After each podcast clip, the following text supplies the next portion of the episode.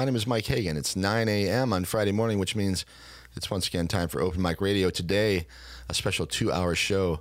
I'll be joined by Speaking of the Arts, Diana Moxon. Hi, Diana. Hello. Hello. Sharing some of our favorite interviews and music from 2019. We're going to start this first Friday off with a song from one of my favorite local personalities. His name is Justin Hickerson. And there's a song called Blue Eyes. We'll be back in just a few minutes with Mike and Diana.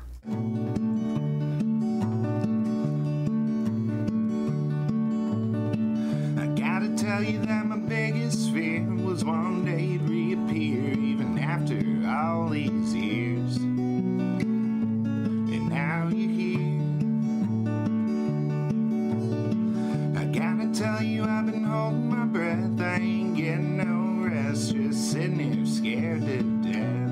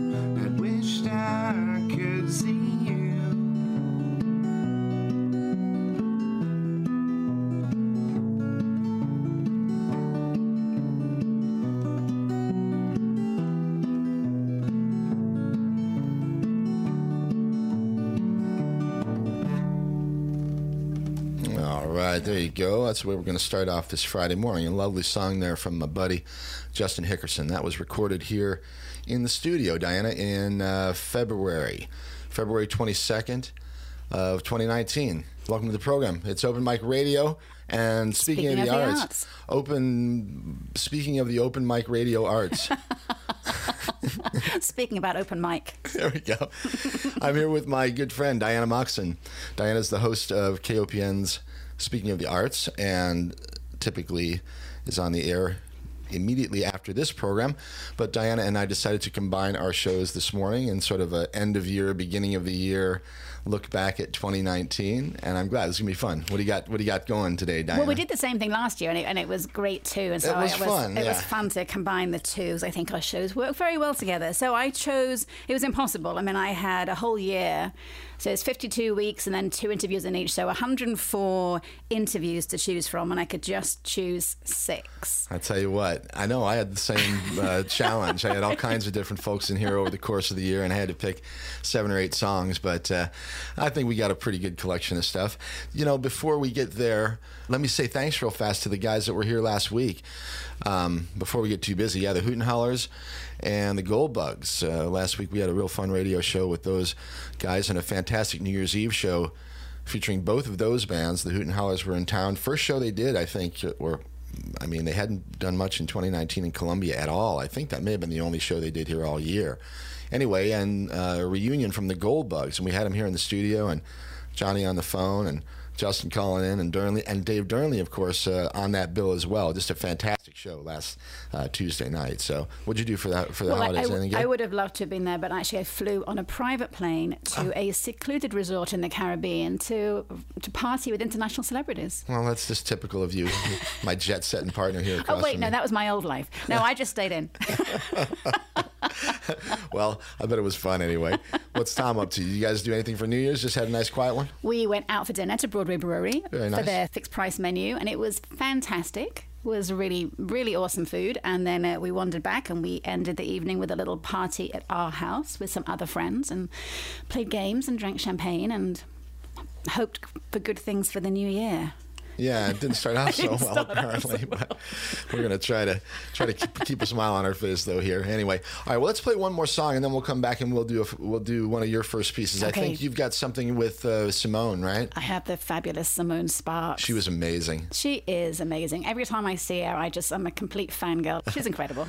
Well, we'll hear that in just a few minutes, and we're going to freshen up with one more piece of music here. This is a gentleman whose name is Andrew Ryan. Andrew is a friend of mine, a singer songwriter, makes his home in St. Louis, but tours all around the country. And he was nice enough to stop by here in June, I guess, of 2019. And this is a song called Caladiums, one of my favorites from him. We'll be back in just a few minutes. It's the Mike and Diana Show.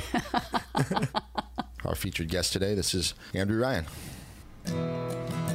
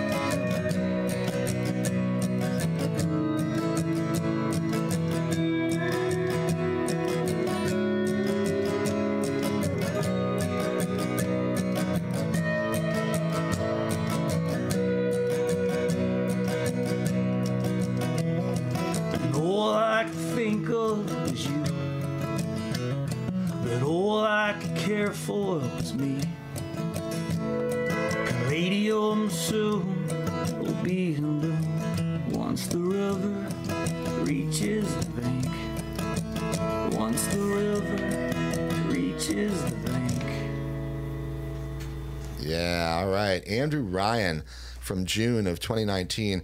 Great stuff here in the studio. That's a song called Caladiums from his uh, 2017 release actually called Across Currents. But he's a great musician, and he was here with a guy playing pedal steel. I was telling Diana, it's hard to believe that was recorded in the studio. It sounded so good. So many of the acts you have here in the studio that are playing live, it does remind me of the tiny desk concerts that NPR have that go out nationally. They're phenomenal. I mean, the musicians sound awesome in the studio. They they play so fluidly, and even though it's a tiny space, they always. Sometimes I come in and there's like seven people in here, There's like a whole band in here. I know. You need to make an album. Yeah, I know. I've talked about that, and I, I need I need to I need to live up to it and actually get it done. Okay, that's one one of my one of my additional goals for 2020. I'm going to get that KOPN studio album done. Okay, well, I'll hold you to that, Mike. All right, I'm going to be I, playing I, it. I said it on the air now, so now I have to do it. That's sort of my rule. On next year's Mike and Diana show, we're going to be playing excerpts from uh, the album. All right, all right, that's a deal. Open a mic deal. radio album. All right, so uh, once again, yeah, it's open mic radio with uh, speaking of the arts, combining our shows today. Diana and I will be together here until eleven o'clock, and now we're going to kind of switch gears and go over to uh, something that Diana had uh, earlier in the year. Tell me a little bit about, about what we're going to hear. Symonne Sparks is Oh. the one of the lead singers with the fabulous Loose Loose, who Absolutely. you've had on the show several times. Yeah. And I have seen her on the stage. She performed in Ragtime the musical this summer at Mizzou. Mm-hmm. And whether you see her on the stage singing with Loose Loose or you see her on a stage performing musical theatre, she is an absolute showstopper every time. She holds my attention wherever she is. Her voice has such purity, and she can also sing across multiple genres. So I've heard her sing opera, and we'll hear her sing opera in this little piece that I have. She sang the national anthem. Oh, yeah, that at- was At the Chiefs um, a couple of years ago, and it is so phenomenal. And you hear her singing uh, rap and R and B and gospel and musical theatre, and whatever she sings, her voice fits. She is such a star in the making, and I'm sure that we will only have her in Columbia for a few more years, and then her star will go on to greater things. So Symonne Sparks came in on August the 9th for a little chat. I know you've had the Loose Loose guys on your show, but I thought I want to have Symonne on Yeah, as much as show. I wanted to have the whole band, I was never able to get the whole gang here. So uh, it was great that you were able to have Symonne. She really is an amazingly talented woman. Let's listen to her piece. All right, let's do it. It's Mike and Diana. We'll be back in just a few minutes. Symonne is one of two vocalists with the fabulous future soul band Loose Loose, who you might have caught on a stage around Columbia over the last couple of years, or maybe seen on one of this year's True False stages. But a few weeks ago, I saw her play the role of Sarah in the MU Theatre Department's production of Ragtime, the musical, and she was totally captivating, both as a singer and an actor. As I said to Symonne last Friday after a super secret Loose Loose pop up concert, when I listen to her sing, it makes my eyes moist.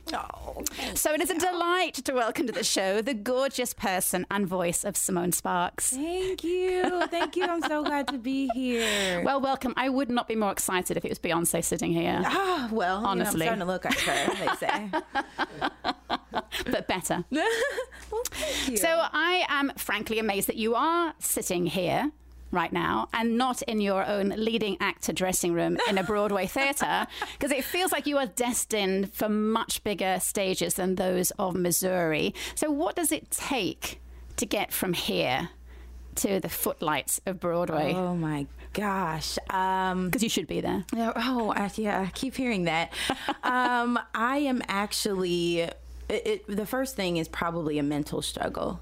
And it's about whether I'm ready, whether I'm qualified, um, whether I'm fit enough, you know, um, whether I have the range, whether, you know, I'll be able to just jump in and, and be ready to go if they ask me to. And that starts in the mind. And I think after ragtime, I've hit that, that, uh, you know, that, that light bulb that came on and said, you know what, I'm actually ready to do this. And that's half the battle. The rest is, is actually formulating an exit plan, which I'm doing now. Your role as Sarah in Ragtime was was magnificent. I mean, it was it was an amazing cast all oh, around. yeah. But you, even in your quiet moments, you held the stage. You had a stage presence, an aura of being there, even when you weren't saying anything. What did it take to achieve that? It's literally like thinking through every single piece of what's happening within the show. There is, uh, there was a moment where I literally sat on stage for probably about 20 minutes and didn't have a word. And I was thinking, I have to think through this moment. What is happening until the next time I speak or the next time I sing? And creating a story for that character throughout those moments is what lets me still live when there's no voice being heard. So let's back up a little bit. Who is Symonne Sparks? Where did you grow up? And what are some of your earliest musical memories? I am from St. Louis originally. I grew up in the city. My family is full of singers, shy singers, but full of them. Um, but they are very talented. My mother sings, and I think that's where I kind of get the classical part of what's that little bug that's in me. My uncle sings as well. And I think that those things, you know, involved in my family are kind of what got me here. I'm also a Disney fanatic. Oh my gosh, I love Disney so much. Anybody who knows me knows that. And so through years, I would watch tons of videos, movies, and I would sing with them or I would harmonize with them. And mom like, "What are you doing?" You know. Uh, but I've always been connected in that way. And then by the time I got to high school, someone from Opera Theater of St. Louis at Webster University came and found me and said, "How would you like to sing opera?" And I was like. You're a joke, um, but but his name is Jermaine Smith, and he literally took me in, paid for my training to be in the preparatory program, and then said all I need to do is audition, and I got in, and that literally has changed my life from that point on.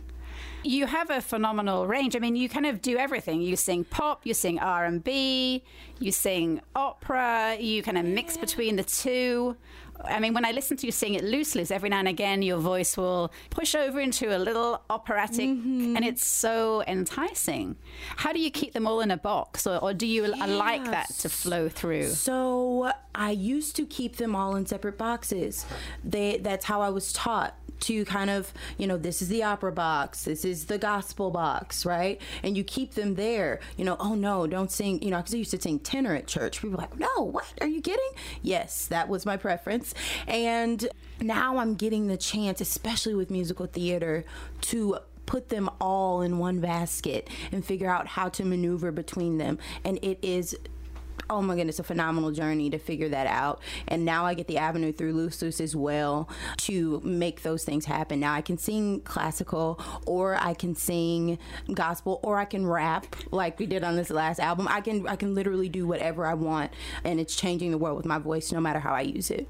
So let's have a little musical interlude. Okay. Hmm. I know you're a little nervous about this, but Yeah. Am, you know, when I'm I'm googling like Symonne Sparks and seeing what comes up, and so I heard you sing the national anthem at Arrowhead Stadium in August last year at the Chiefs' preseason rap game against the Green Bay Packers, and you sang this in a soprano voice, and it is so beautiful. It gave me goosebumps. Let's listen to it. Oh, say, can you see by the dawn's what so proudly we've hailed at the twilight's last gleaming, whose broad stripes and bright stars through the perilous fight o'er the ramparts we watched were so gallantly streaming,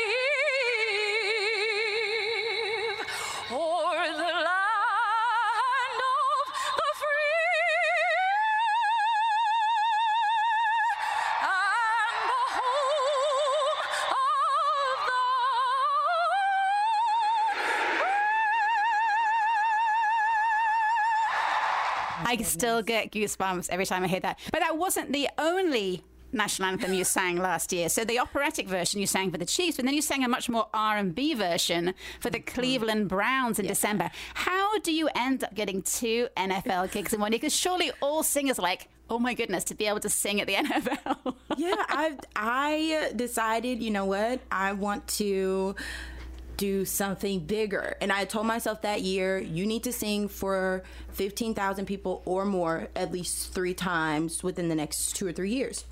And then I was like, I can knock this out if I sing for a game, you know? Uh, and so I just literally sent my videos out there and they picked me to do it. And I was so, so humbled. I didn't even have any nerves. It was, it was amazing. you weren't terrified. Uh, no, no. I think I'm meant to sing for, for big crowds. I think you.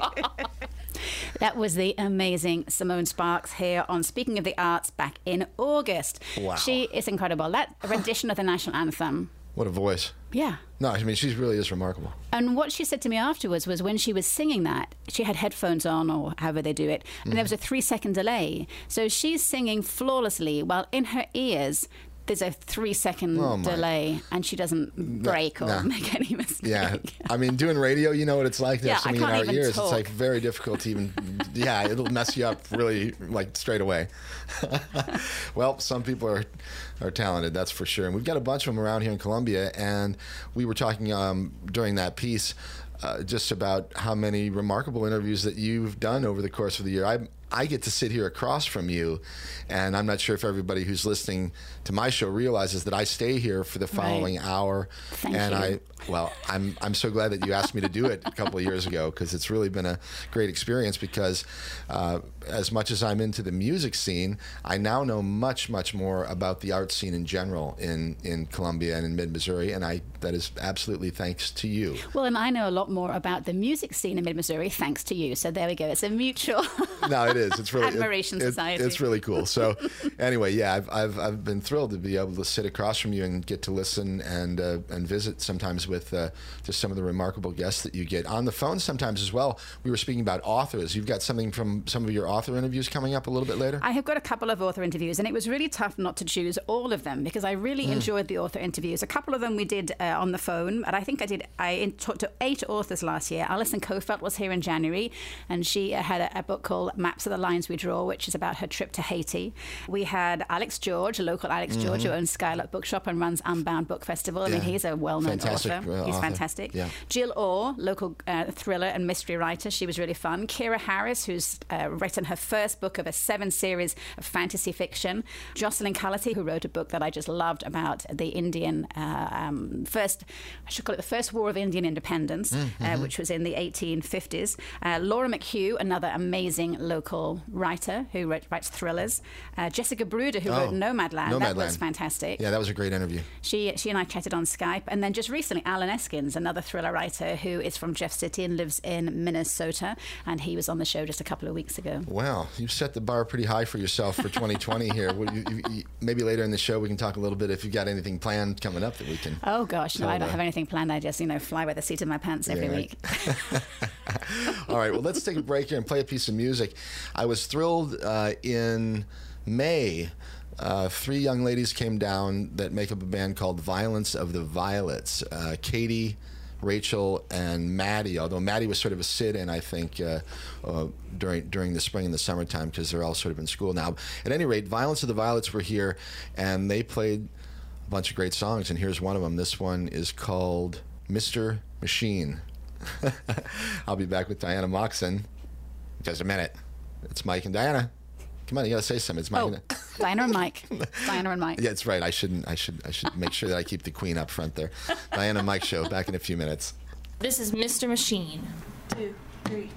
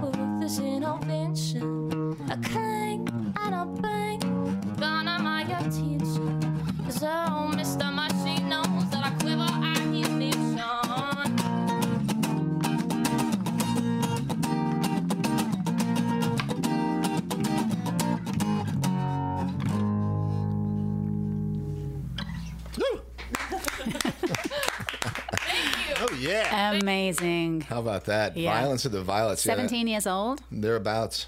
Yeah, maybe even less than that. I mean, uh, Katie's 17 or 18, but her little sister was playing guitar, so she can't be more than 15 or 16. Incredible. Yeah, and then uh, Maddie is uh, uh, around 20 or so now. I think she's playing bass, and I think she went to one of the local, not local, but a, a, a college that uh, specializes in music. I think she's at in Kansas City or, or Boston or something like that. But You often have young musicians on the show that are teenagers and mm. they're often at high school. And I'm always amazed at how poised they are. And I think back to how I remember being at 15, 16, 17, and I was just awash with fear and nerves. I wouldn't have been able to play music and sing live on the radio. That they can do that. It's all power to them. I mean, they're going to be phenomenal performers as they as they mature. I agree. If they if, if they can stick with it and and keep uh, keep working on their on their skills, because many of them are already quite skilled at, at, at their young ages, like you're saying, Right. and, and they can handle themselves pretty well. Um, I I try to you know get some of the younger uh, younger guys and girls here, uh, just because we've got a whole bunch of them around, you know, and it's a great platform for them to get a chance to to see what it's like, you know, to perform on the radio. And you know, it's it's actually one of the things that KOPN does provide that's really pretty cool. There aren't many other uh, venues that uh, you're going to be able to, do, to to hear something like, that, but also for the young people to be able to be able to perform. You know, we were just saying off air, we need to get one of those uh, Facebook Live or the live cameras in here so that people can tune in and watch them play as well. Mm. Yeah. And, and other things. Sometimes my interviews are, if I've got actors on, they might be performing a part of a scene. And Yeah. um, so, yeah, it would be great to be able to broadcast that as a video as well. Yeah, it would add another uh, whole dimension to the to the programming here at KOPN. We're going to We'll add that to our list of things to our do. list. We got our list is getting pretty long, Diana. Here, I tell you what. Speaking of young kids, why don't I play a quick one here by the Sweaters? Sure, they were amazing. They were here um, in August of 2019, and talk about a young band. Uh, the the kid that plays bass for the Sweaters, I don't think he's more than 13 years old or so, and it, it's another family affair. It's him and his brother, and then a third young man who plays the drums. But this is a, a three piece, and uh, really good songwriting and some great vocals, and let people check it out here. Great. Okay? Take it away, Mike. All right, we'll be back here in just a few minutes. It's the Diana and Mike show. Wow, that was pretty good. and uh, this is The Sweaters. You're listening to it. It's KOPN Columbia 89.5 FM and streaming on the web at kopn.org.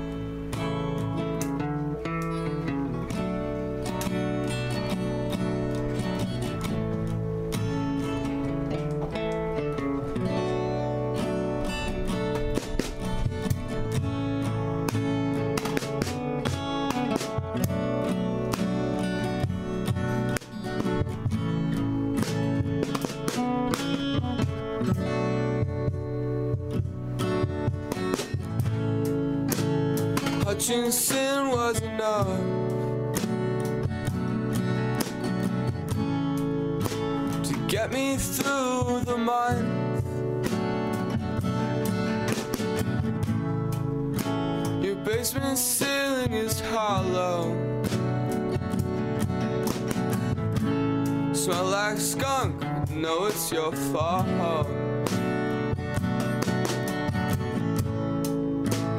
Why won't my face do what yours does? All I'm asking is peach fuzz. Why my socks inside out? Socks even come from? Staying the night in my lonely in the night in my mind.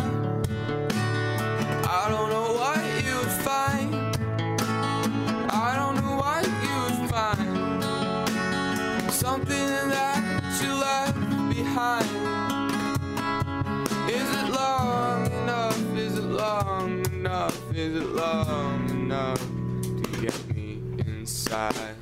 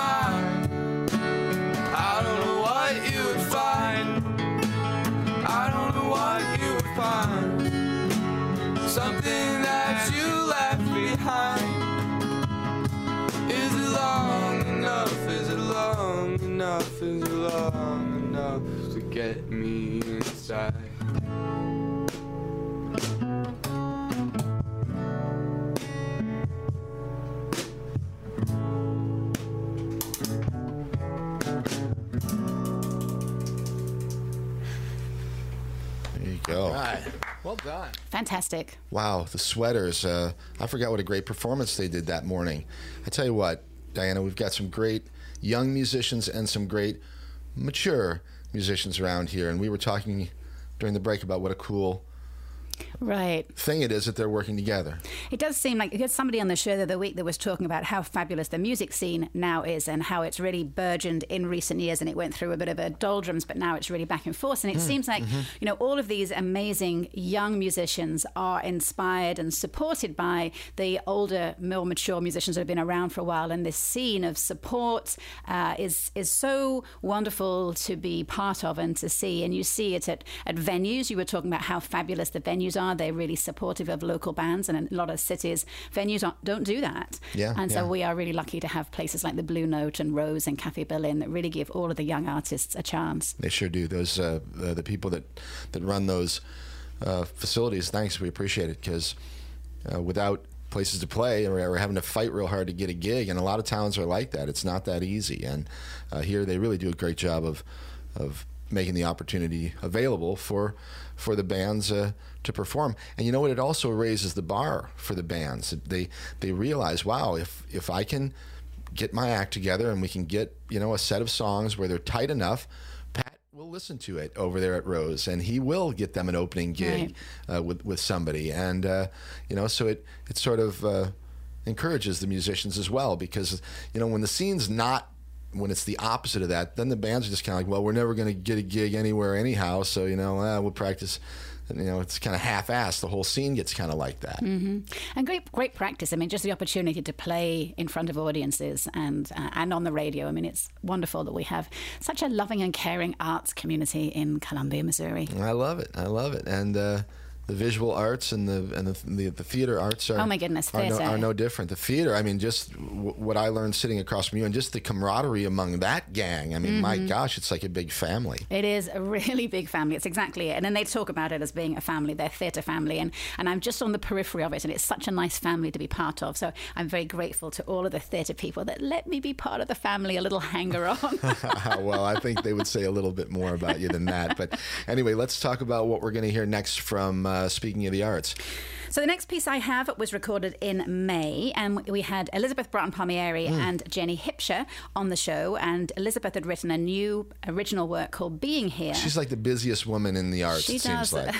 there are a lot of very busy people in the arts, but Elizabeth not only is an amazing actor, but she also directs and she writes. I mean, she writes her own plays. She adapts plays. Right. Um, so Being Here was an original work that she wrote, um, and she had uh, it was a small crew. I think it maybe four or five people, and Jenny Hipscher came in. She was one of the key actors in the piece, and she's since subsequently left and moved back to, to New York to do a master's degree. So that was the last show that Jenny did in Columbia, and they held it at the Industries, that little tiny bar um, behind the Tiger Hotel. And what I love about Greenhouse, Thea- this is this is Greenhouse Theatre, I should say, productions. What I love about them is that they perform in unusual spaces. so you very rarely, you never see them in a theatre. They did perform Hedda Gabler at the Missouri Theatre in uh, September, but we were all on the stage. Mm-hmm. There was no one in the seats in the auditorium. The the actors and the audience were all on the stage, stage. which was really cool because you had this kind of big, dark, brooding theatre behind you. So being here was in a very, very small venue. Mostly they only seat, you know, 40 or 50 people at a mm-hmm. time. Mm-hmm. They're only ever on for one weekend. If if you miss them, then they're gone. So you've got to keep an eye out for Greenhouse Theatre Productions. And um, so this was being here. This is an interview with Elizabeth Braaten Palmieri and Jenny Hipscher. All right, here we go. It's KOPN Columbia, the Diana and Mike show. First, though, we dive into a brand new tragic comedy written and devised by Elizabeth Braaten Palmieri, founder and executive director of Greenhouse Theatre Project. Since founding Greenhouse with Emily Adams in 2011, Elizabeth has been instrumental in bringing a very different style of theatre to Columbia. Highly physical, visceral performances which send a corporeal ripple through their audiences. She's a master of adapting classic works from Shakespeare to Ibsen and is also a stellar playwright of her own hard hitting, insightful works, the latest of which is called Being Here. Welcome back to Speaking of the Arts, Elizabeth Braaten Palmieri. Wow, Diana, that was an introduction. I think I can just leave the room now. I don't know if I can live up to that. And I am delighted that you have brought along with you today Jenny Hipscher too. Yay, Jenny Yay. Hipscher, one of our company actors and artists with Greenhouse for the past three years. Long time alum. It feels like you've been around for a long while. And you actually mm. moved to Columbia because of Greenhouse Theatre. I did, yes. So I do feel like I wait for Greenhouse Theatre projects to show up, like I wait for my birthday. and then a show is here and it explodes with energy and then it's over and I'm always left wanting more. how, how does the cycle of show production and presentation feel to you, Elizabeth? Oh, wow, it's like each production is like a lifetime for me. So I feel like I've lived many, many, many lives. I feel like I'm born in the process, and uh, you know, I struggle through it, and I'm, I find myself, I lose myself, I find myself, I lose myself, and then I die, and then I, you know, have to pull myself back together and and uh, get to work on the next project. So, so yeah, that's kind of in a nutshell my creative process. Do you feel changed by every production you create? Absolutely. I think that, you know, why else do we embark on these kinds of artistic journeys but to seek some kind of transformation? Sometimes, you know, it's something that I'm anticipating to happen, and sometimes that transformation is unexpected, and sometimes the rug is pulled out from underneath me, and you just kind of have to work with it and be flexible and, and understanding. Jenny, could you pinpoint a show that you feel you left a different person after you'd finished acting in it? That one's easy for me. It was definitely Frankenstein. Um, yeah, that one just it pushed me physically, emotionally, artistically, just in all the ways. And and I really I loved. I was so in love with that character that at the end of it, it really did feel like this death, and I had to kind of grieve it. And it and and the character still lived in my body for a long time. So um, yeah, that was definitely the one. Last time you were on the show, which was really only just a few weeks ago, for your Living Room one act series. and now already you are back with a brand new work called Being Here that you wrote, devised, directed, and are performing in. Correct. Overachiever. What, what is Being Here about? Being here, um, wow, it's about a lot of things, but at the center is a woman's story who, this woman, Annie, is dealing with her own demons. You know, she has mental illness and depression, anxiety, these these things that have been living in her body for a long time. And uh, as you embark on this journey with her, uh, we start to dig in and uncover um, the roots of of some of these issues that she is dealing with, and we're able to kind of uncover those things uh, through her therapy and through a friendship that she uh, devises or creates, you know, throughout the the piece itself it's like a finding yourself story and yet at the same time once once you find one aspect of yourself i think it peels back a whole slew of layers that then you have to deal with as well.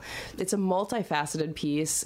The heart of it i think it is kind of this really basic, realistic story that I think a, a, lot of us are going to, when you see the piece, you're going to relate to these characters. You're going to know these people. These people are you. These people are friends of yours, uh, people, you, and, and actually in the process, like the pre production process, uh, before I started writing it, I, I interviewed and spoke with several community people who deal with mental illness or who are partners of people who deal with mental illness.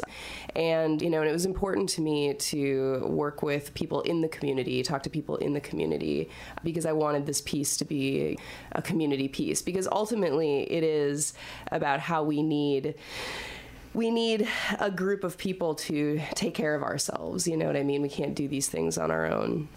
But this piece, specifically, like dealing with Annie's issues, I was really drawn to this idea that, like, what if all these tragic Greek characters were actually in therapy? You know, and if we like take them to a modern era and we like bring them into this like situation where they actually have access to maybe some help in these situations, what what would that what would that look like? And so that's kind of where we're at. And with Annie working with her therapist Joe, they have this push pull relationship where they are challenging each other throughout the piece and you see you know you see how that plays out and how it's able to crack into some things So tell me what drew you to mental health and what prompted you to create a work about depression?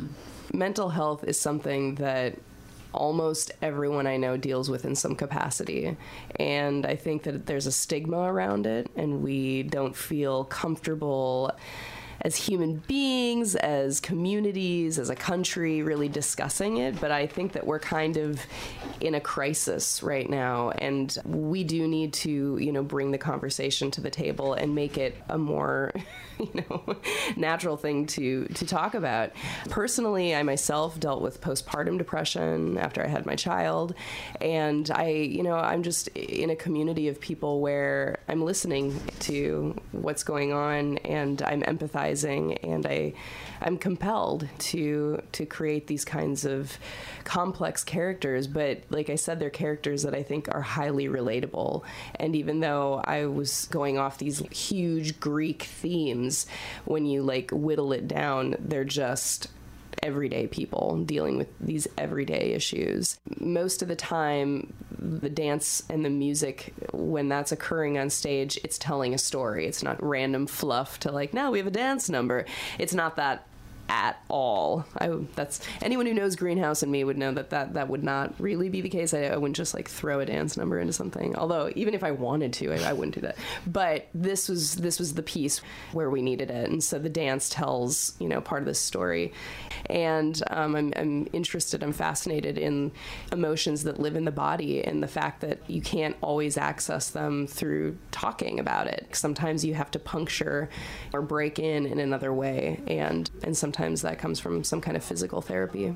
It changes the emotions really fast in, in in the moment, and that was what I wanted. There's just like this shift, and you feel it, and you'll see it too.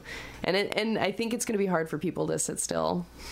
That was Elizabeth Braaten Palmieri and Jenny Hipscher from Greenhouse Theatre Project talking about their production, which was on in May called Being Here. Let's throw it back over to you for some music. I remember the movie Being There. Being There with Peter Sellers. I loved it. that was a good movie. One of my favorites from back in the day. yeah, great stuff. Elizabeth, I think she's fantastic. She's involved in so many things too. She is. She you were does a saying she writes and directs and does and acts as mm-hmm. well. Yeah, amazing. Crazy, amazing scene we have here. All right, here is one from Bartholomew Bean, and he's been with me a couple times over the last couple years. But this is a song that was dedicated to a friend of ours who passed uh, about six months ago or so. His name was Don Penny, and many people are familiar with Don. He went by Dino, and uh, you may remember the music of Dave and Dino back in the days. And then you know he also had uh, all kinds of project that he projects that he'd been involved in over the years. But anyway, Don died middle of 2019 or so, and this is a song by Bartholomew Bean that was uh, sort of dedicated to him. So we'll be back in just a few minutes. It's Diane and Mike on Speaking of the Open Mike Radio See you in a minute. at the Art Show.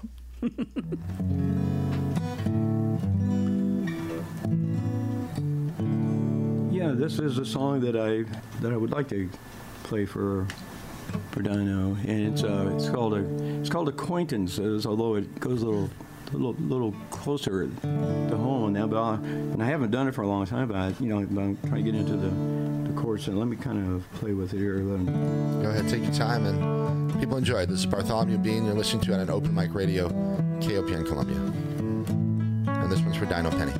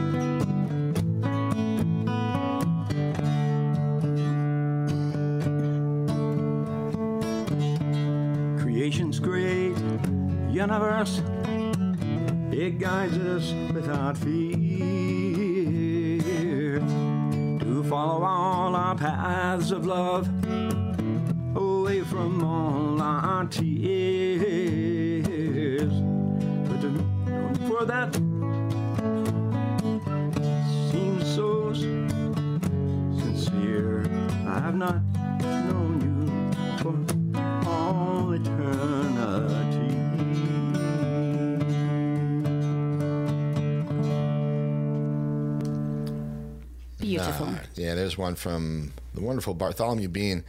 He's like a troubadour. That guy. He he's a re- really remarkable artist and an artisan as well. He's a fantastic carpenter. And if you need your windows replaced, or if you need tile done, or I mean, he can do almost anything. But he's a really skilled carpenter, but also a great songwriter. And he just kind of runs around the country and travels in that funky old van of his and plays music and does odd jobs and So he really goes far afield. he really does. Yeah, he's been all over this world and really just carrying a guitar and a small Wow. uh, piano type device and making his way. Living the dream. I tell you what. Yeah, he's a great farmer as well. Yeah, he actually makes his own wine and and uh, there's all kinds of things. Gosh. anyway, he's also a great friend of mine, and I'm sure glad I had a chance to spend some time with him over the course of uh, last couple of years on this program. Diana, we have something at the top of the hour that I'm sort of excited about because me too. I I can't believe that I'm saying it actually because you sort of roped me into this. I'm not sure how it actually happened, but the whole Eurovision phenomenon, I didn't even know it existed a year and a half ago, two years ago. And now it's like I can't wait for the 2020 version of Eurovision, which you apparently are going to be present I am. Do we want to talk about this now? Or shall we have some more music and come back and do the big ah, Eurovision chat right, right, yeah, before let- Eurovision? Okay, let's do that. We'll do that at the at the top because of the Because, you know, hour. once I get started, I'm probably not going to stop. That's right. All right. So stick around for that in a few minutes, folks. We'll have uh, a, a review or a, I guess it's a, a chunk well, it's of the show back. that you did. Yeah, I mean, it's, it's uh, I, the the show that I did this last year about Eurovision was a little bit history, and then and then there was a big interview in it too. So it's a little bit of a historical look Mm, that's to, right. to you know, set the scene for what Eurovision is. I'm remembering now. So, okay. All right. Well, we're, I'm going to play one here from Austin Jones and the Bootheel Boys.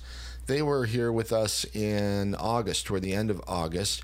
And Austin Jones, another local hardworking musician, and uh, sort of in the mm, I don't know, Americana country style, but writing some great songs. And another real hardworking guy. He's been doing it for a long time and finally starting to pay off. And his band is really uh, making some waves. And they came down here and spent some time with us once again at the end of August. So here's one from Austin Jones and the Bootheel Boys. I forget the name of this song, but uh, maybe it'll be apparent when we, Probably will. when we hear the hear the lyrics.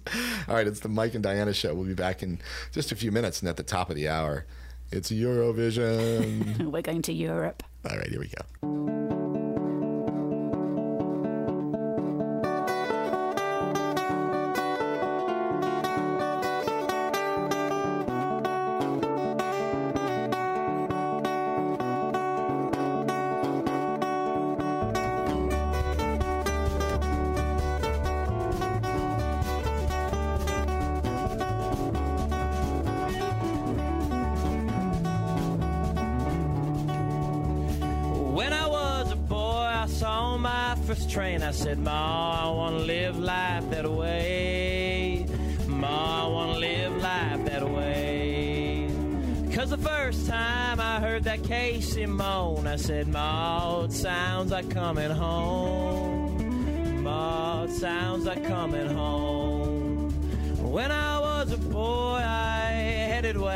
Said, The rambling life is the best, Lord, Lord. Rambling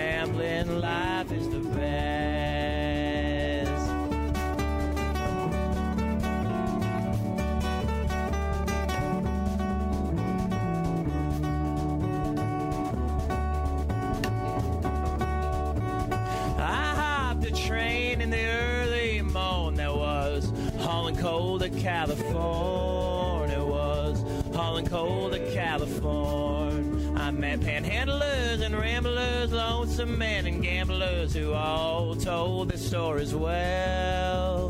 They all told the stories well.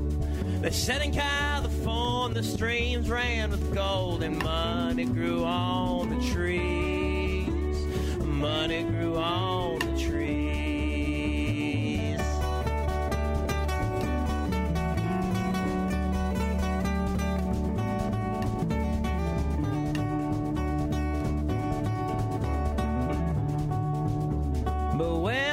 Got there, the streams had run dry. The trees had all been laid away.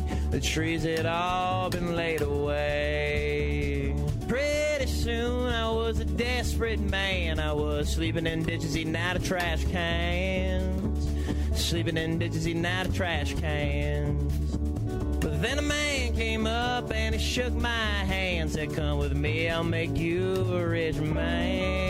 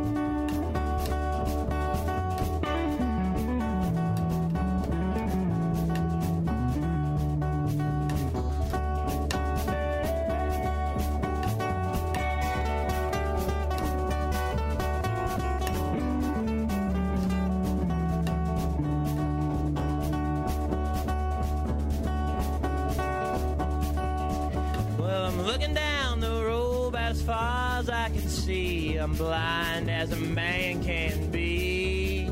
I'm blind as a man can be. Searching for shadows and old silhouettes, but I ain't caught one yet. No, I ain't caught one yet. If there's a God up in the sky, I think he likes turning blind eyes. Think he likes turning blind All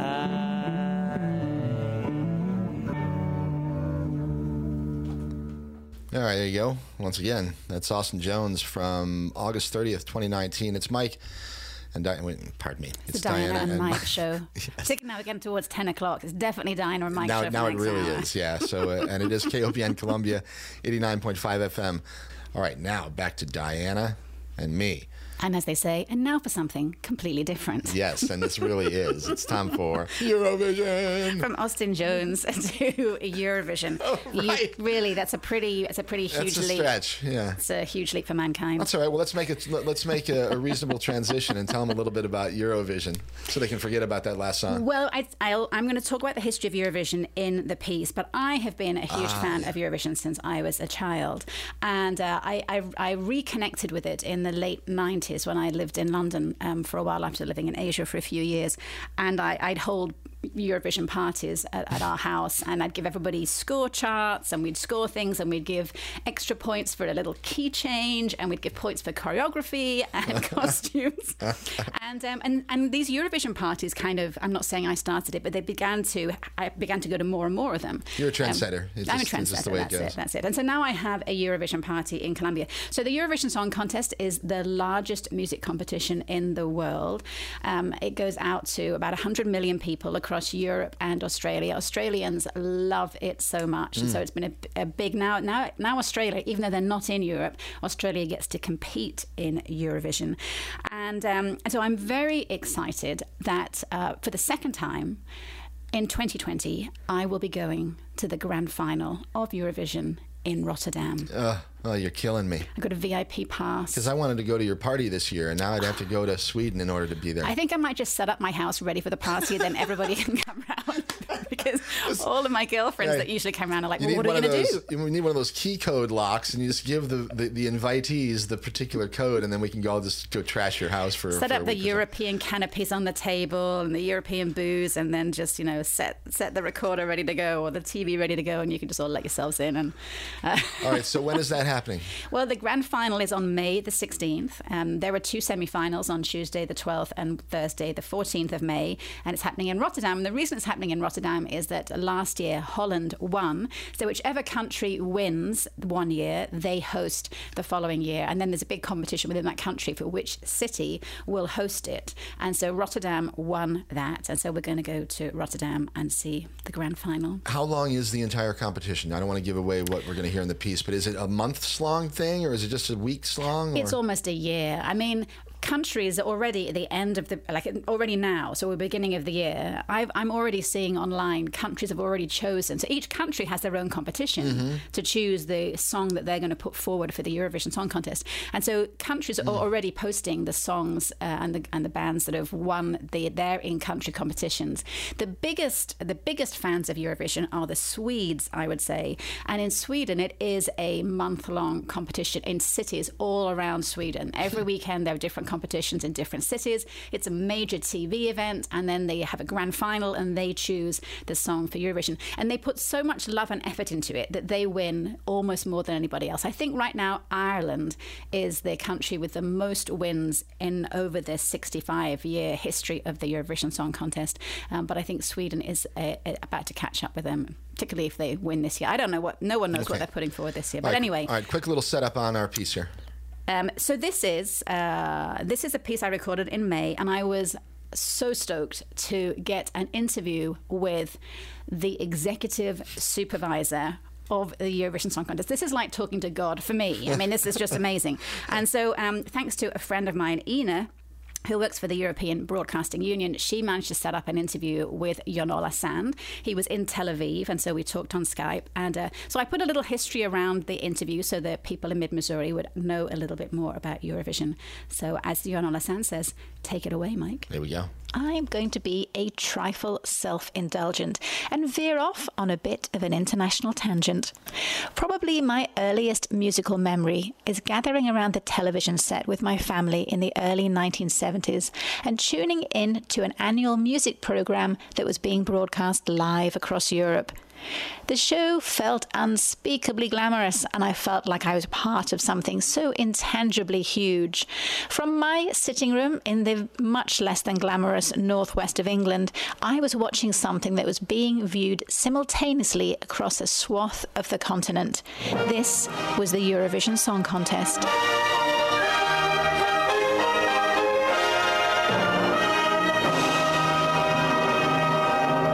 Contest was started in 1956 as a way to bring Europe together after the war. And that first year, the contest was broadcast from Lugano in Switzerland. And it was primarily a radio show, though it was also taped for the few Europeans who had a television at that time. That first year, only seven countries took part, and Switzerland won.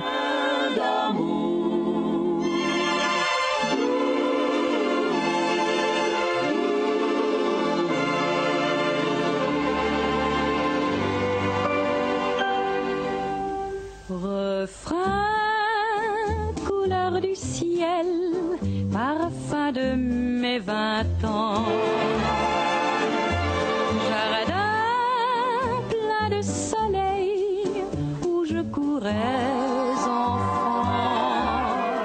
Flash forward to 2019, and Eurovision is the biggest music competition in the world. And with over 100 million viewers across Europe and Australia, it is the most watched TV show in the world that is not a sporting event. Yet, despite its massive presence across Europe, it remains mostly an unknown entity across the United States, except maybe in major metropolitan LGBTQ circles, where it made it to the edge of American consciousness in 2015 when a broadcast deal was done with Logo TV. But even though you don't know about the contest, you probably do remember this. by ABBA for Sweden. Watch this one.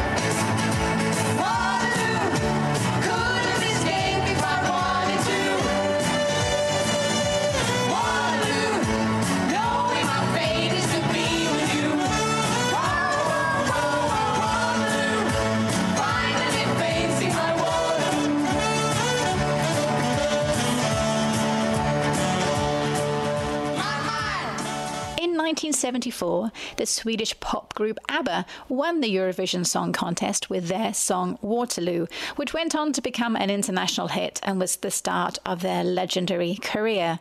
And they are not the only contestants that you might actually have heard of. At that same contest in 1974, the Australian singer Olivia Newton-John remember Grease and Sandy? Well, she represented the United Kingdom with the song Long Live Love. In 1988, a then relatively unknown Canadian singer called Celine Dion won the contest when she sung Ne partez pas sans moi for Switzerland. In 1997, the last time that the United Kingdom won the contest, it was Katrina and the Waves who sang the winning hit Love Shine a Light. And for anyone with an interest in the world of drag, 2014 was a huge Eurovision year when the fabulous Conchita Wurst, representing Austria, won with this James Bond esque number.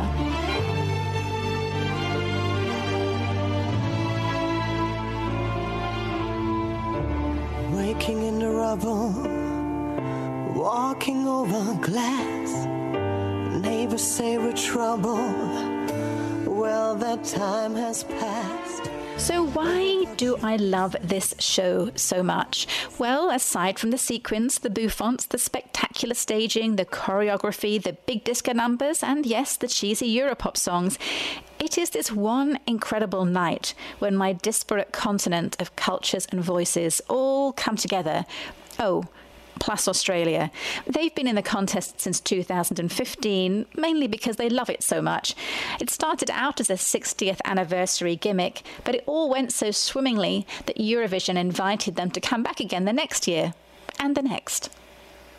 I guess what I love is that for this one night we are all united and connected by a music contest. The idea that over 100 million people are all sharing in the same experience is so satisfying in our age of media silos. Sometimes when people ask me why I love it so much, I just say, I don't know, because, well, why indeed? But I put this question to the man I call the god of Eurovision, the executive supervisor for the Eurovision Song Contest, Jon Ola Sand, who chatted with me a couple of weeks ago on Skype from Tel Aviv, where he was already ensconced to oversee the arrangements for the 64th annual Eurovision Song Contest. So, my first question to you, Jon Ola, is why do I love Eurovision so much? I'm sure there are studies done on its popularity. What is the answer? Uh, the answer to why you love Eurovision Song Contest so much is because this is a unique event happening every year, and it has happened every year since 1956. It has been traveling all over Europe, to every corner in Europe. It's been uh, in, in, in a lot of different countries, and every country adds its own flavor to the song contest, which means that it, it always develops, it always uh, evolves. And, um, and this, of course, creates excitement and, uh, and, and love for the contest, uh, I'm sure. It's also the fact that if you win it, you host it. Uh, this excitement is not like with any other big event or sports competition. Um, but but it, the fact that every every artist on that stage can bring Eurovision Song Contest to their territory, it's it's a fantastic opportunity and it creates excitement around the song contest. I could talk uh, for hours about why you love Eurovision Song Contest, uh, but I'll leave it with that uh, in, in the first round. For me, it's something to do with the fact that there's 100 million people all doing the same thing as me, that we're all connected. There's this kind of unity of people amidst such a diverse continent.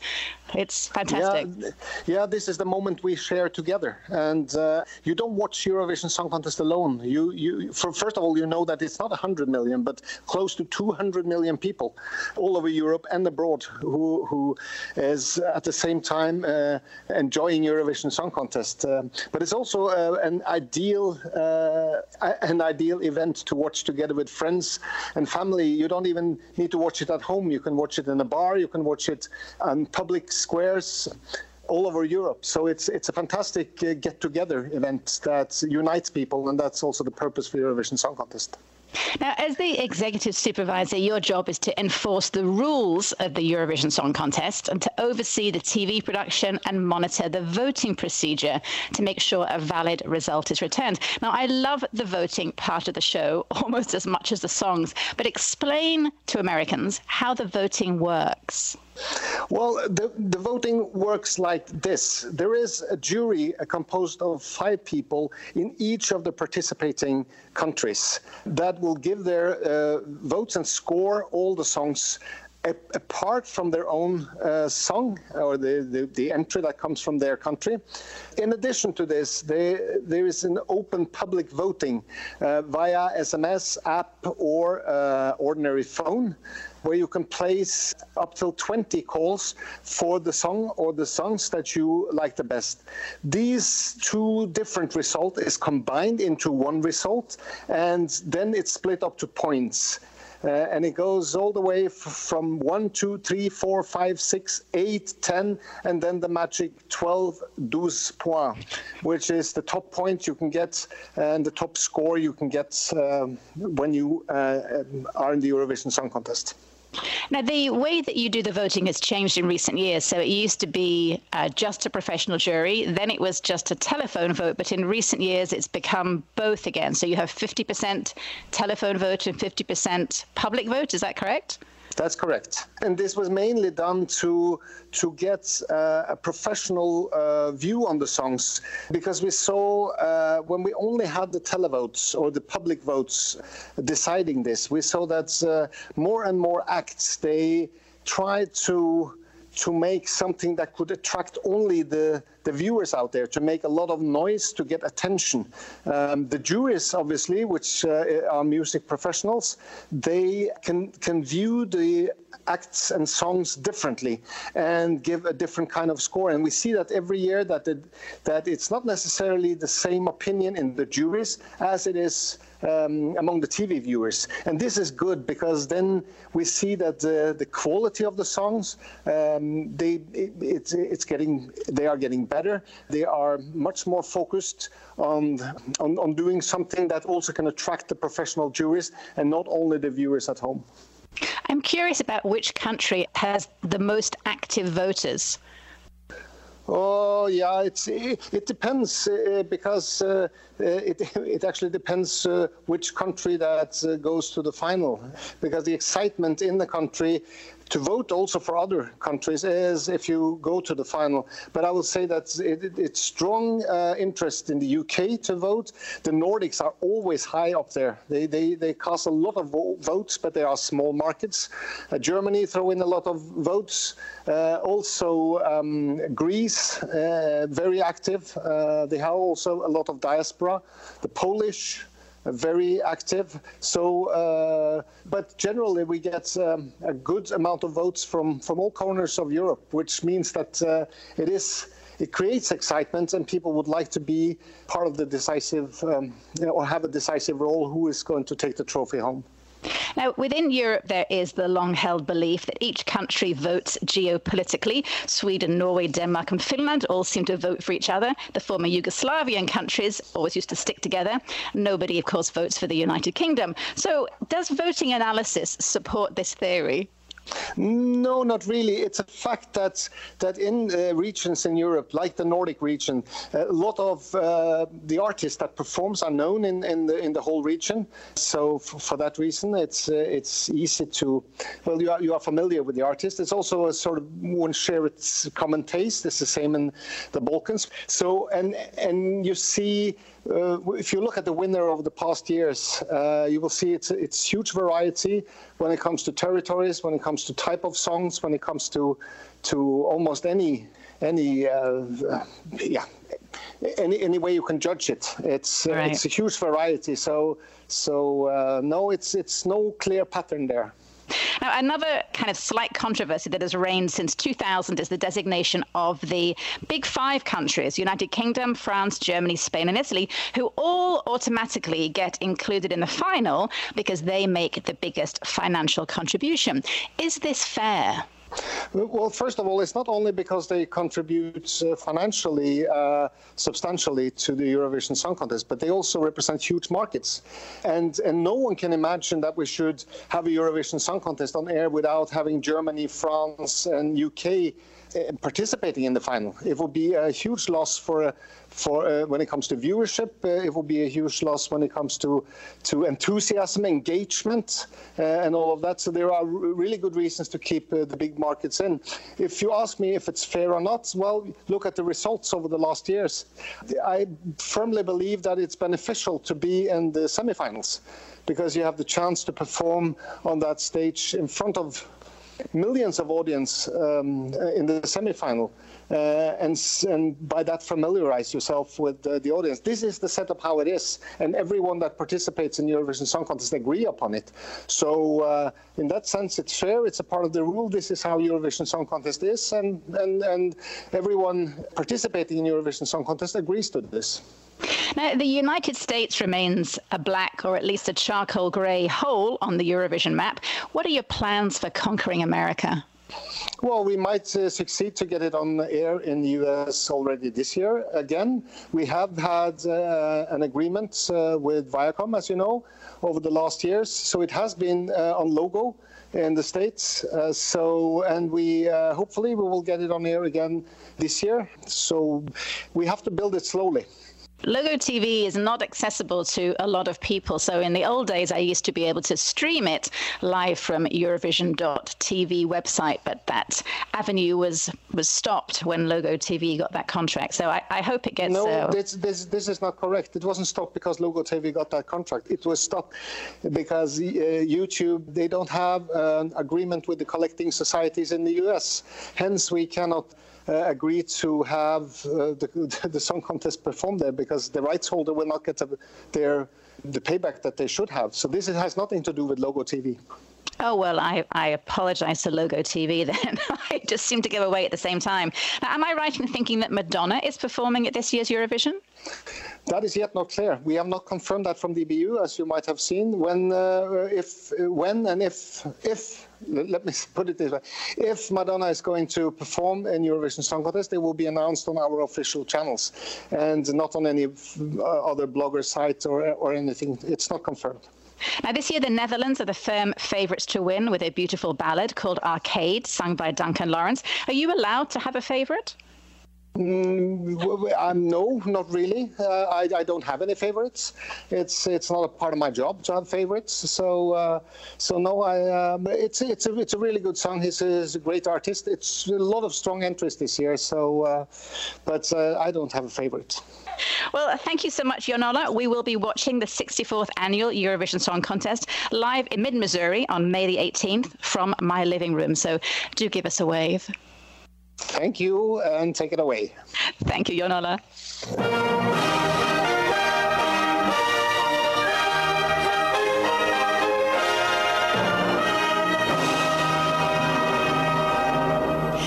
Thanks to Jon Ola Sand, the executive supervisor for the Eurovision Song Contest, and the man in charge not only of making the world's largest music competition go smoothly in Tel Aviv, but also tasked with making sure all of Europe's votes are properly recorded.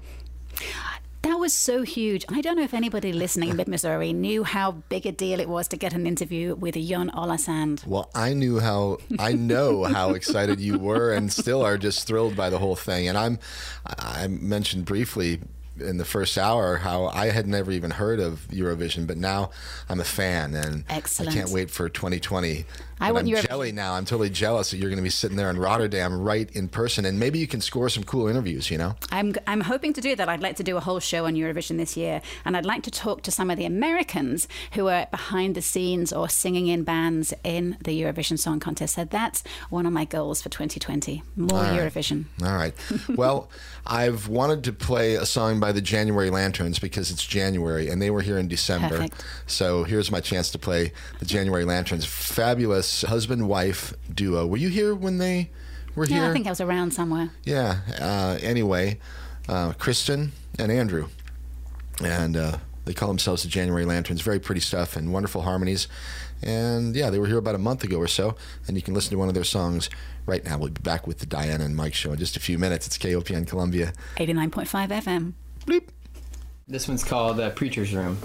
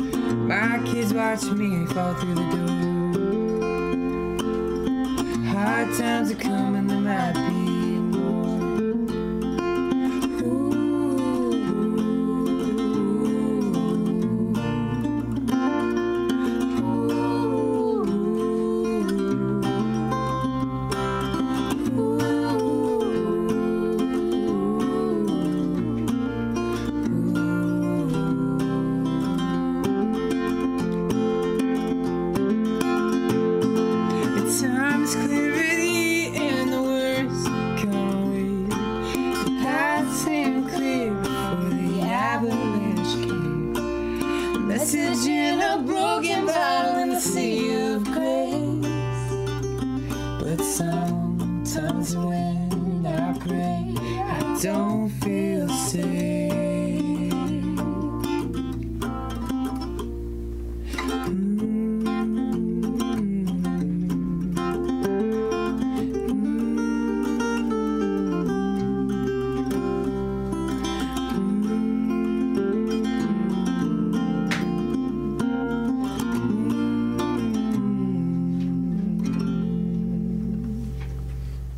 one from the January Lanterns. You're listening to it here on the Diana and Mike show. It's KOPN Our Columbia. annual joint show where we review the past year and all the things that we've enjoyed. Well, some of the things we've some enjoyed of them, like because we were are so saying earlier, tough, tough to make some of those decisions. Oh my right? goodness, yes, We're still, we're still fighting about it right now.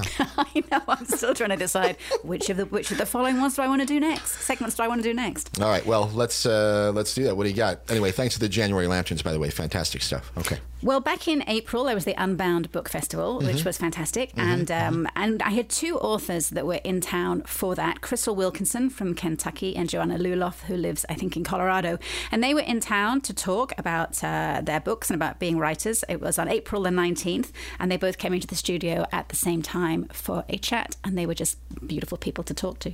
Want to hear it here? Yeah, let's go for it. All right. My next guests are both writers and educators. Joanna Luloff is Associate Professor of English at the University of Colorado, Denver, and is no stranger to Columbia, having completed her doctoral degree at the University of Missouri. Her latest book and debut novel, Remind Me Again What Happened, was published last June and explores prime of life memory loss and what it means to rebuild your life through other people's memories. Crystal Wilkinson is Associate Professor of English at the University of Kentucky. Her novel, The Birds of Opulence, has won numerous awards. It is a lusciously told story of four generation matriarchy in a bucolic small town as they live with and sometimes succumb to mental illness.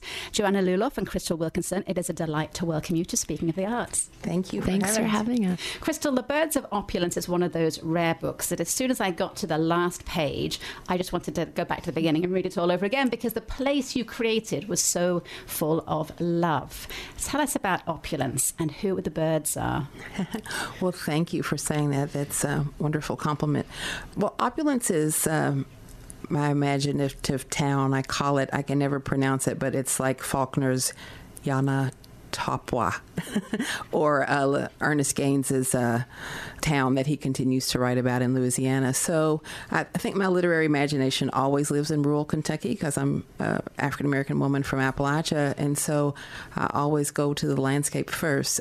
And those characters are characters who can continue to haunt me. Like many of them appear in my second book, which is a short story collection. And I started writing this novel, and I kept saying, "You're not Mona and Yolanda. You're you're not." And they kept saying, "Yes, we are. Tell our stories. You have to tell the rest of our story." So I write what haunts me, and so I was haunted by these characters and their situations, and probably because of the thread of truth that's in it. Because my own mother uh, suffered from mental health issues for many many years and I had a hard time writing about it sort of directly. So once it was presented in my characters, it opened up this wonderful vein of my imagination to be able to talk about it. And it's something we don't talk about. Your prose is so lusciously lyrical. There are many times when I just got locked into a sentence. I just kept looping through it over and over because the imagery was so rich or the structure was so compelling. Do you think like you write, or is that lyricism hard fought? I think I I think that I do think like I write, which is so different from how I speak. Um, so maybe that's why I'm a writer. But um, I also think I think like a poet, often, sometimes more than I think like a novelist or like a, a fiction writer. Even though I write fiction primarily, and I edited this book as though it was a poem. One of the fights that took so long with the book, as far as structure, was that I kept thinking, this is my third book, so it should be like some big, booming, traditional novel. And so I fattened it up and had it over 300 pages, and it just felt so false. It felt false to the idea of uh, memories, to, to mental health, to community, to ancestral memory that I was trying to get at. And so then when I went back and I pulled everything out, I edited it the same way I would edit a poem. I read sentences out loud.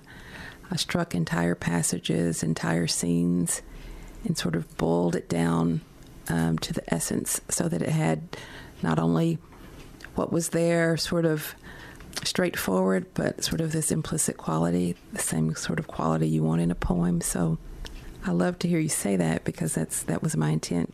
Joanna, with your book, I found it hard to know where to stop when I was reading Remind Me Again What Happened. Your three characters have consecutive chapters, so we see the story unfold from three vantage points. And I always ended up reading longer because I wasn't sure at whose truth I wanted to stop reading for the night because I'd go to sleep thinking about their truth.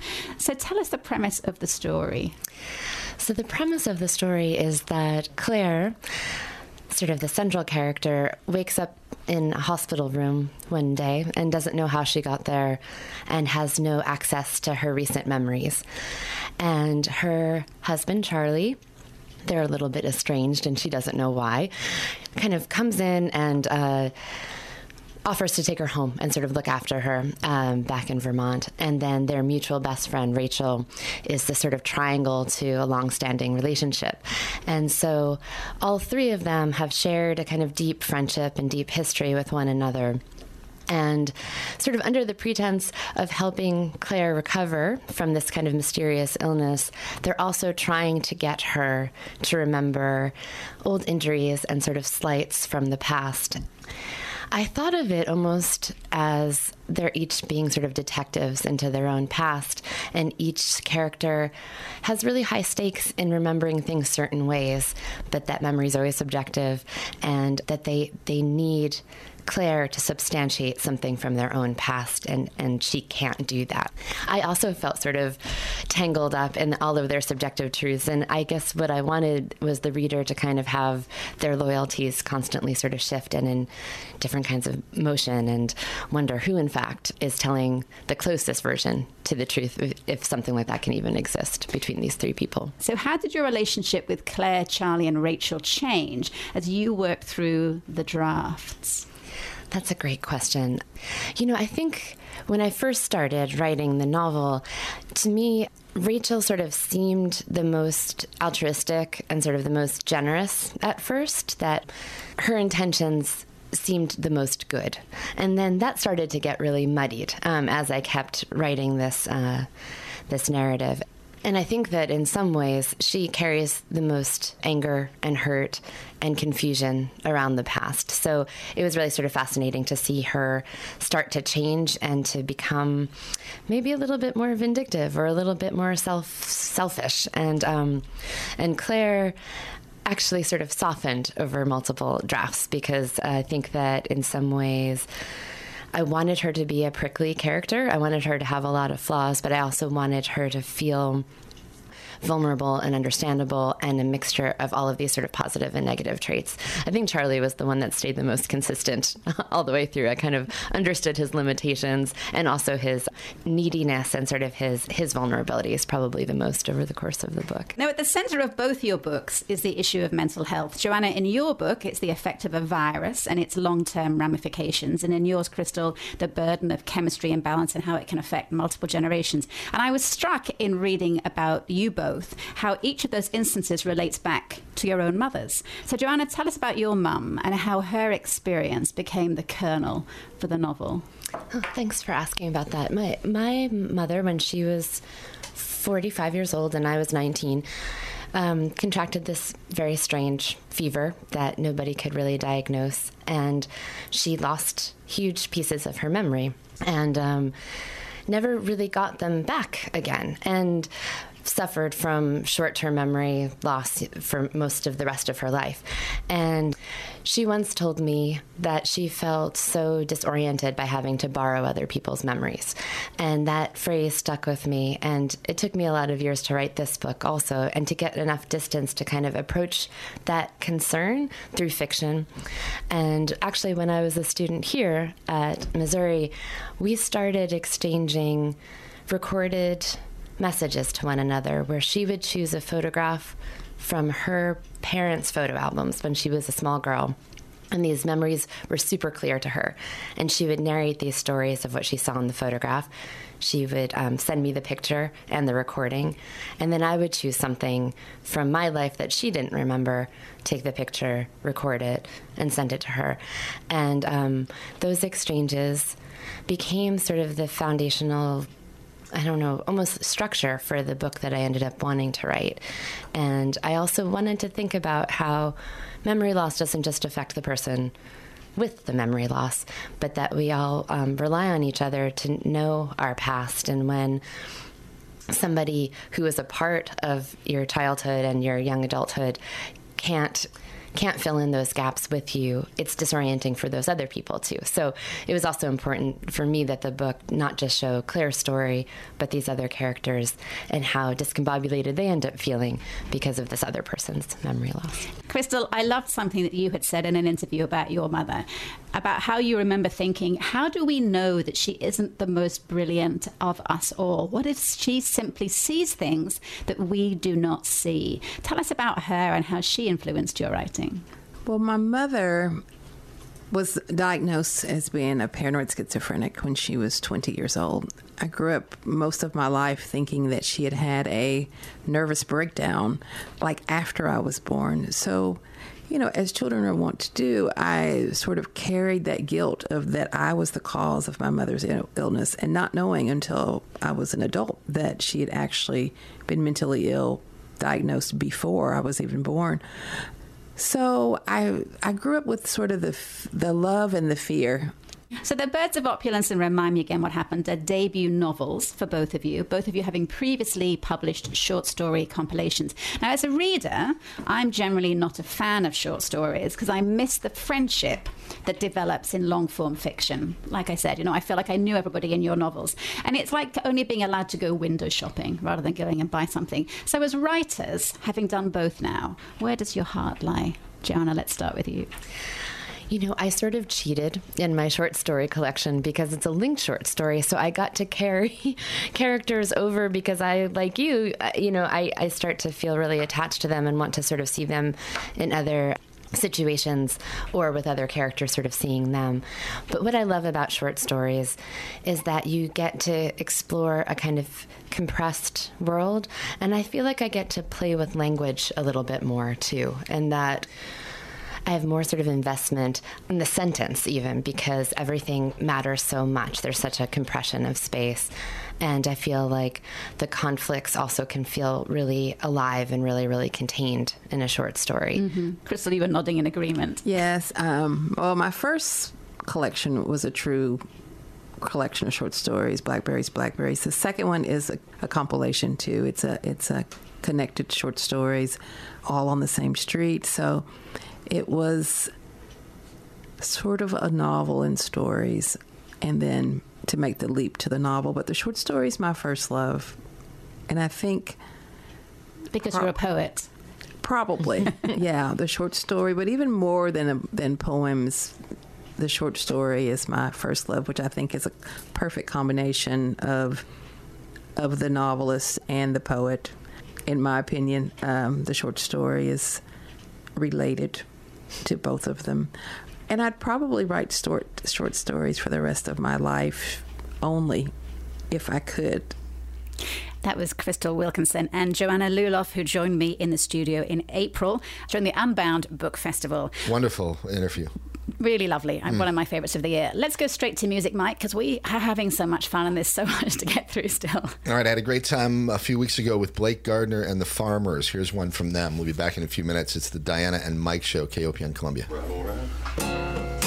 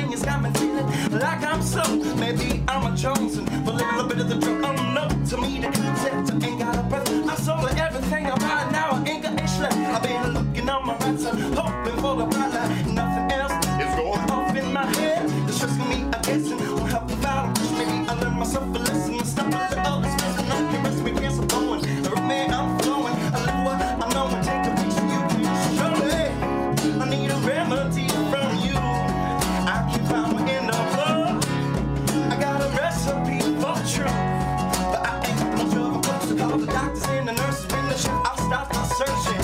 Two of us can start something new.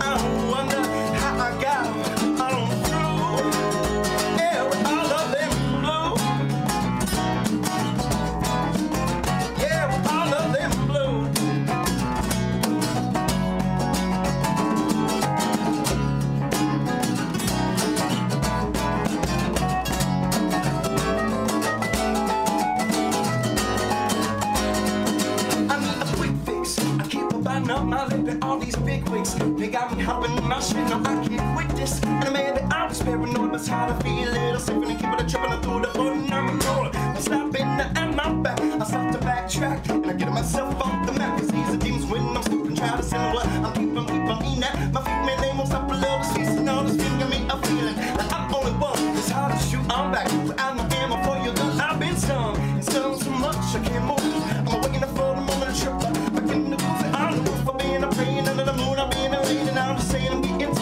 change the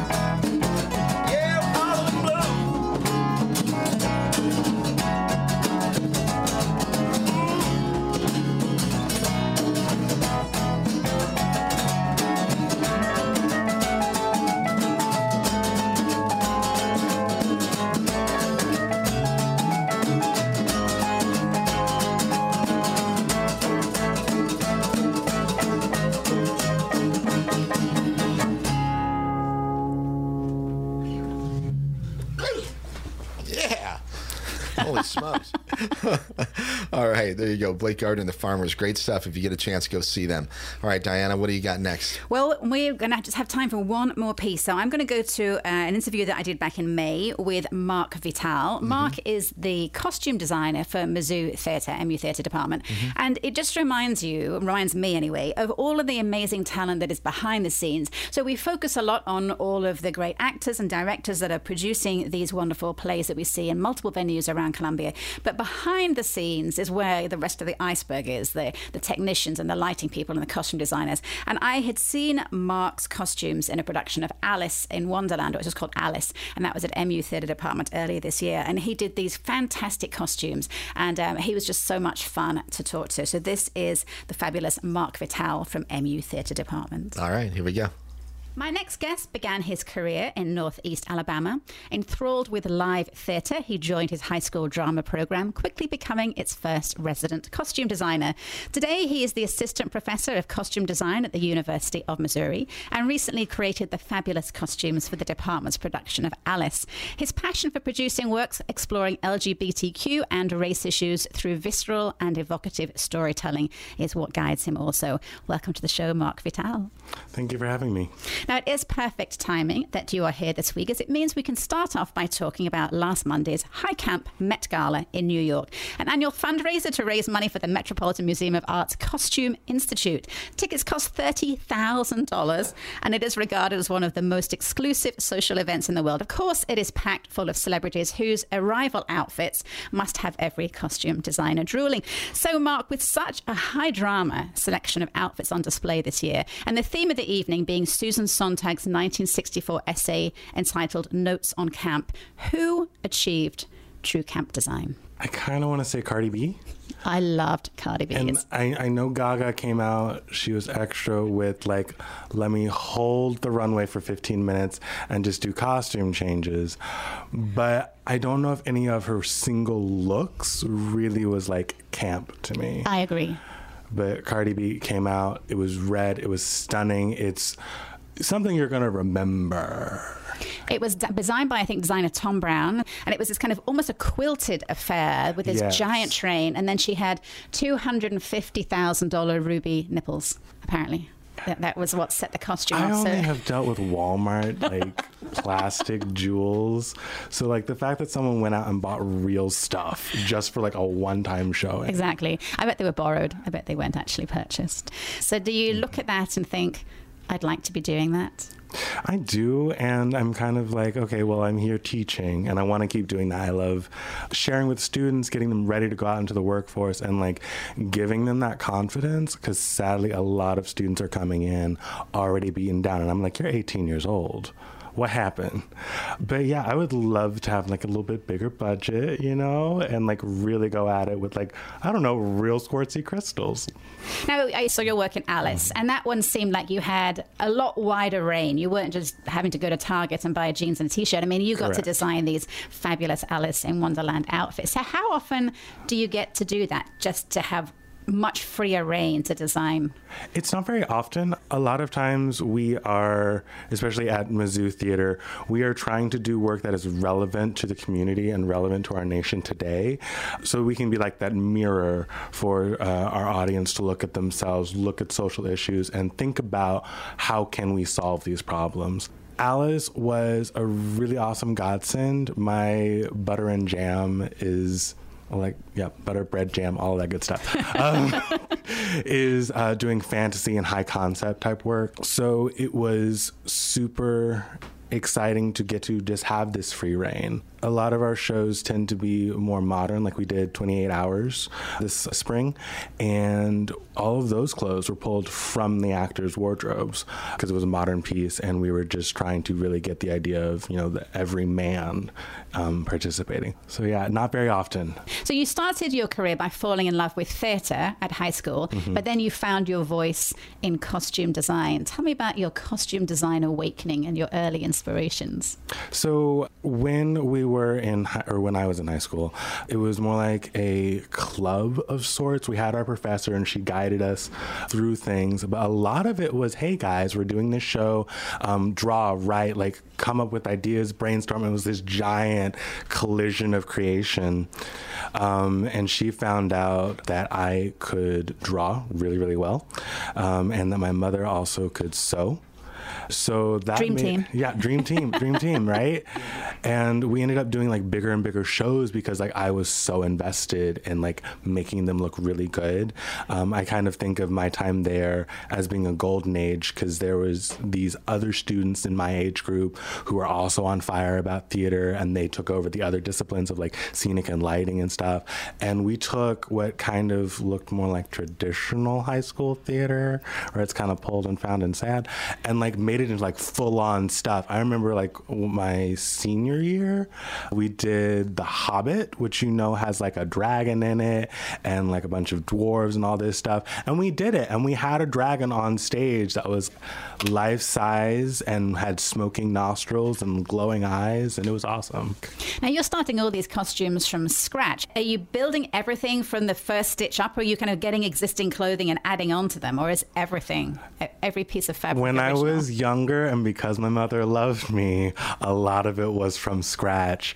Um, and I give her kudos because she did a lot of that work in two weeks. And we're talking like 40 students to dress.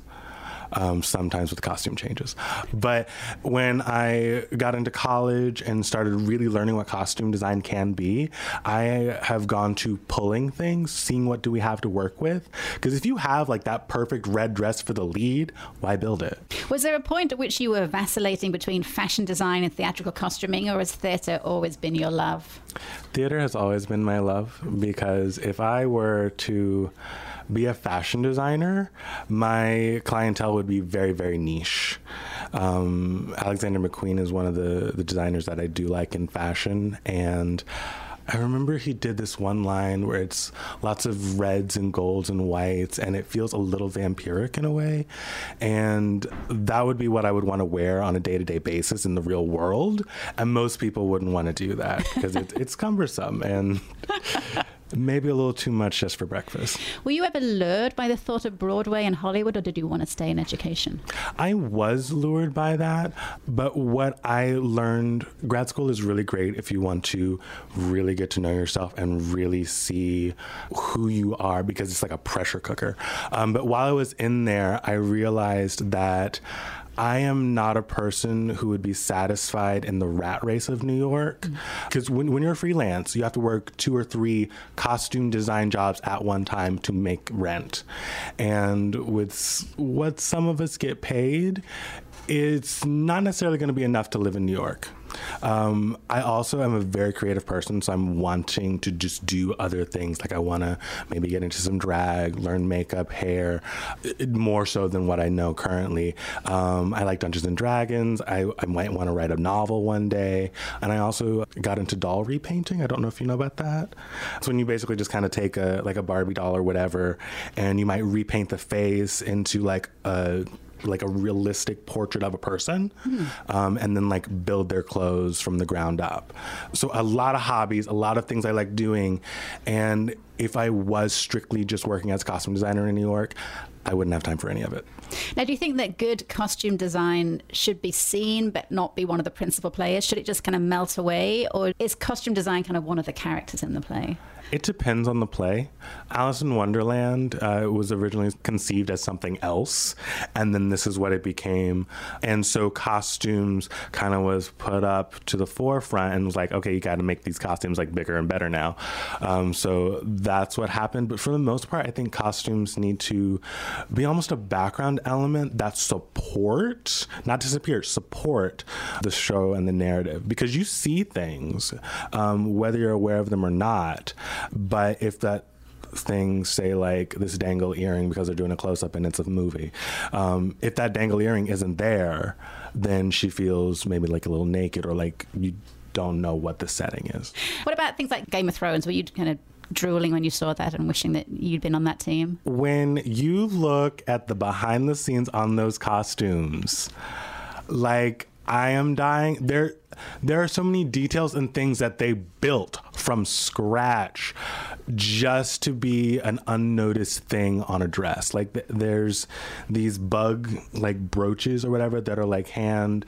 I don't know if it's crocheted or what they're doing, but they're using like real like metallic threads and just making these little brooches to go on a dress. And half the time, no one's going to know that they're there, but you'll feel the sumptuousness by it being there. It's like when you look at Halloween costumes online, how a lot of those seem cheap or plain. But when you look at, you know, Broadway level or like Game of Thrones level um, costumes, those start to feel like clothing. And that's because all the details are put in there. And that's because um, there's understructure and there's thought, and the fibers were like picked for function and not just because it was cheap. Now, flash forward, it's 2025. You are working on Broadway, and um, and you're up for a Tony Award for costume design. What is the musical or play that you have designed for, and what do the costumes look like? What's your dream production Oh that you're going to win a Tony for? The thing is, I don't know if I could give you a dream production just because I would want it to be an original piece. Like, I would want it to be something new and exciting, probably in the fantasy genre. Um, and just spectacular. Something that basically was a costume show where half the reason people are screaming is because of my costumes. And then I can show up in like a riff of one of my designs to the Tony Awards. I would love to have like a suit with a train on it that you know is bigger than everybody else's outfit. Thank you so much to University of Missouri Assistant Professor of Costume Design, Marc Vital, for sharing some thoughts on theatrical costuming. It was really a delight to chat to you. I loved that one. That was such a fun interview. Marc Vital, costume designer at Mizzou. He was on the show back in May. We have time for one more song. Mike, what's it going to be? We have such great talent around here, Marc included on the theater side, and of course, all this music. So, anyway, a quick one here from one of my favorite musicians and one of my favorite people around town. This is Dave Dearnley from just a couple weeks ago, and we'll be back to wrap it up. I was just going to say, uh, I was going to play your request. Oh, the one that you sent me a few weeks back. Yeah, yeah. This is a new song too. Never been played out in the world anywhere. Just uh, my kiddies like it, so maybe you guys will too. All right, everybody, you're listening to it here. It's Open Mike Radio on KOPN Columbia, 89.5 FM. And uh, this is Dave Dearnley. Check it out. Business of faith its words. Out of ten people asked, well, there were ten sermons heard.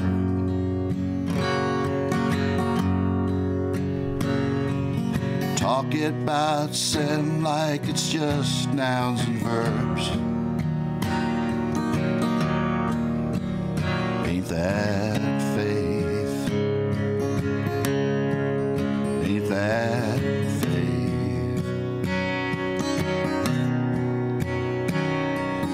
sons and your daughters, your neighbors and kin. Some stand by the fire in a circle of friends. Some stand in the cold cause you won't let them in. Ain't that faith? Ain't that faith? Well, I don't trust a God who speaks through a man, eager to draw his lines in the sand. He'll look in your eye and then put out his hand. Ain't that faith? Ain't that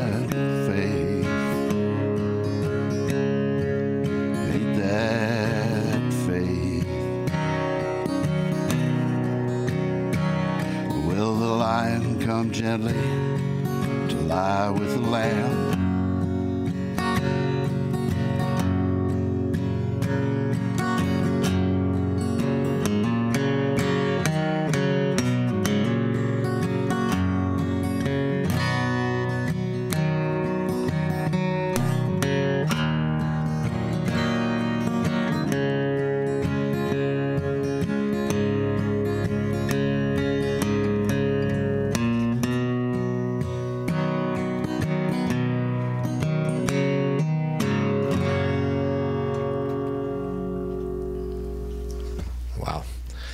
Right, there you go. David Dearnley wrapping it up here. And now Diana's going to take care of business. What else we got to do? That was so much fun, Diana. That was. Let's do it again next year. Absolutely. We're going to talk about Eurovision again for sure. we will We'll- definitely We'll, know who won. be talking about Eurovision or who won in 2020. Exactly. so I'm just going to round up the show as I usually do with a look at some of the arts events that are coming up over the next few days in and around Columbia. And really, it's still very, very quiet. It's the beginning of January, so it's not a huge amount on. But um, that said, tonight from six till nine, it is the first first Friday of the new decade, with plenty to see and listen to in the North Village Arts District. At Outlandish Gallery, there is a live music all evening with Keith Fletcher, the Marley Magna Trio, and Dave Bandy and friends. Down at Rose Music Hall, the Fried Crawdads are on stage for happy hour, and the Sager Braudis Gallery opens their January show tonight. Plus, there's always something fun to look at at Orr Street Studios. At Talking Horse Productions, the Ponies Improv Troupe are on stage with two blocks of family friendly, whose line is it anyway, style improv comedy, and they start at 7 and 8. And after that, they switched over to their After Dark comedy for 18 plus audiences, and that's for the 9 pm hour. Admission is on a pay what you can donation basis, but the suggested donation is $10 for each block. This weekend is the first of four consecutive weekends celebrating the sixth annual Missouri Fest, with 13 shows, each celebrating a different musical genre, played across eight nights in two venues and featuring 50 Missouri artists. Tonight, the Blue Note opens the series with a general Mo Fest, I think, at 8 o'clock. There's nobody listed for the 8 o'clock evening, but it, it says there's an event at 8 p.m. So I'm not sure. But anyway, um, you can get your passes uh, for the whole fest. And tomorrow night at the Blue Note is the Missouri Country Fest, and that kicks off at 7:30 and features Porter Union, the Common Shearers, Jack Grell, Lily B, Moonflower, plus Nick Guzman and the Coyotes. Meanwhile, over at Rose Music Hall tonight, it is the Missouri Metal Fest with Provoke the Colossus, love that name, Decimus, and Baxter Stockman, and that starts at 9 p.m. Tomorrow night at Rose, the Mo Punk Fest has the stage with bands Radkey, It's Me, Ross, and Gorbza, and that'll get underway at 8.30. Also tonight at 7.30 at the Ballroom Academy of Columbia, Mid-Missouri, traditional dancers are holding the first contra dance of the new year.